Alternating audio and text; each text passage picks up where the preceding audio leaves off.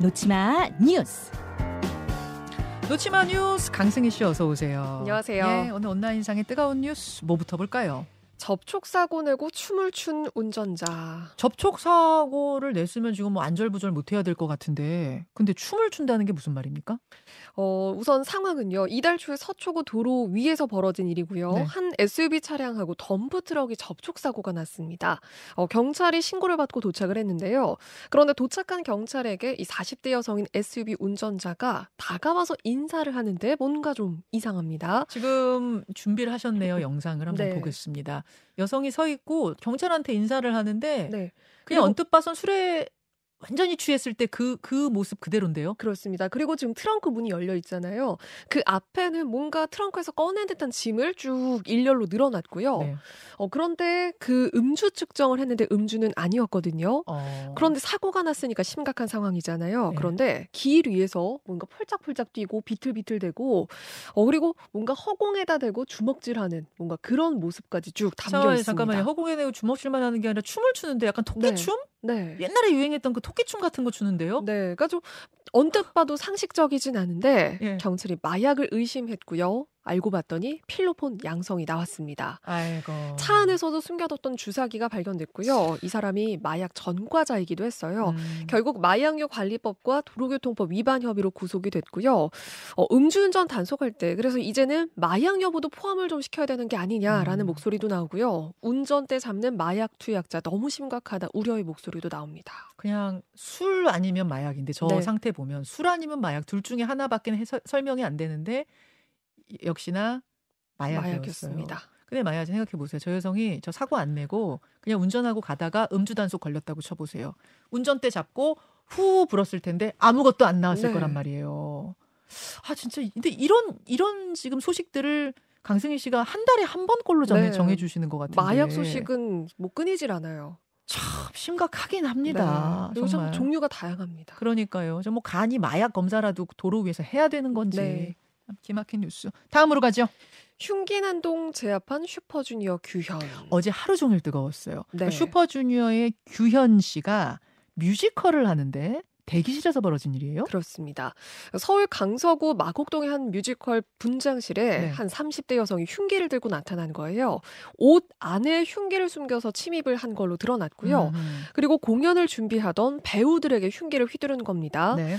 어, 규현 씨는 이 동료들의 마지막 공연을 축하하기 위해서 분장실에 같이 머물고 있다가 이 흉기 난동을 목격을 했고요. 제지하는 과정에서 손에 상처를 입게 됐습니다. 다행히 큰 부상은 아닌 걸로 전해졌는데 어제는 이제 한 줄이 어떻게 나왔냐면 은 어, 뮤지컬 배우 규현이 뭐 분장실에서 다쳤다까지만 네. 나왔었는데 상황이 조금 더 명확해졌군요. 그렇습니다. 제지를 하다가 제압하다가 다친 거예요. 네. 어. 어, 이 난동을 부린 여성에 대한 정보도 좀 드러났는데요.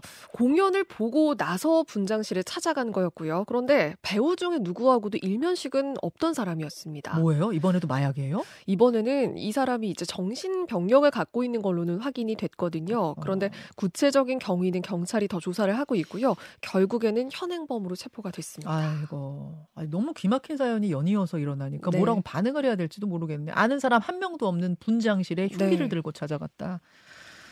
아, 왜 이렇게 세상이 좀 어수선한 느낌입니다. 네, 참좀 공포스럽기도 합니다. 참 다음으로 가죠.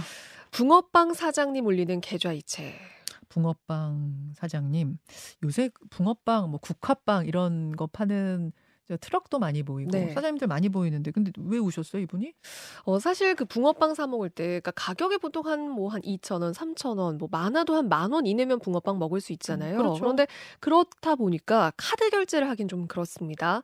그런데 현금은 없고 계좌이체를 아무래도 많이 하게 되는데 음. 그러면 손님도 사장님도 편리하죠. 그런데 네. 오히려 계좌이체를 안 받겠다는 사장님이 늘고 있는 거예요. 왜요? 대표적으로 이 금액을 허위로 입력해서 이체하는 사람들 때문인데요. 3천 원어치를 사고 나서는 사장님이 바빠서 그 입금 내역을 확인을 못하다 보니까 이때 300원을 입금을 하는 경우가 있었고요. 아, 그러니까 이 휴대폰으로 자 여기 사장님 보세요. 3천 원 이런 다음에 휴대폰을 가지고 와- 오고 나서 고쳐서 섞어서 이체를 한다는 거군요. 네, 그러니까 자기 그 휴대폰으로 이제 이체를 하게 되잖아요. 그러면은 그러니까 휴대전화를 그 사장님이 받은 내역을 확인을 못하니까 음. 그냥 자기 휴대전화로 300원을 그냥 입금을 하는 경우가 있었고요.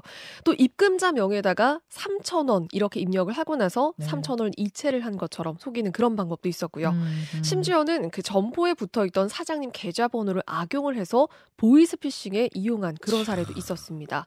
결국 그 3천 원의 양심을 판 거다. 사장님들 바빠도 꼭 입금 내역을 확인하셔라. 이런 당부의 메시지도 있었습니다. 이거는 붕어빵만의 일은 아니고 네. 이렇게 요즘 계좌 이체 해 주세요. 이런 식당도 상당히 많은데 네. 이렇게 허위로 계좌 이체하는 경우가 많답니다. 우리 믿고 사는 사회인데 이렇게 되면은 피차가 불편해지는 건데요. 이런 분들 양심 그 몇 푼에 양심 팔지 맙시다. 수고하셨습니다. 고맙습니다.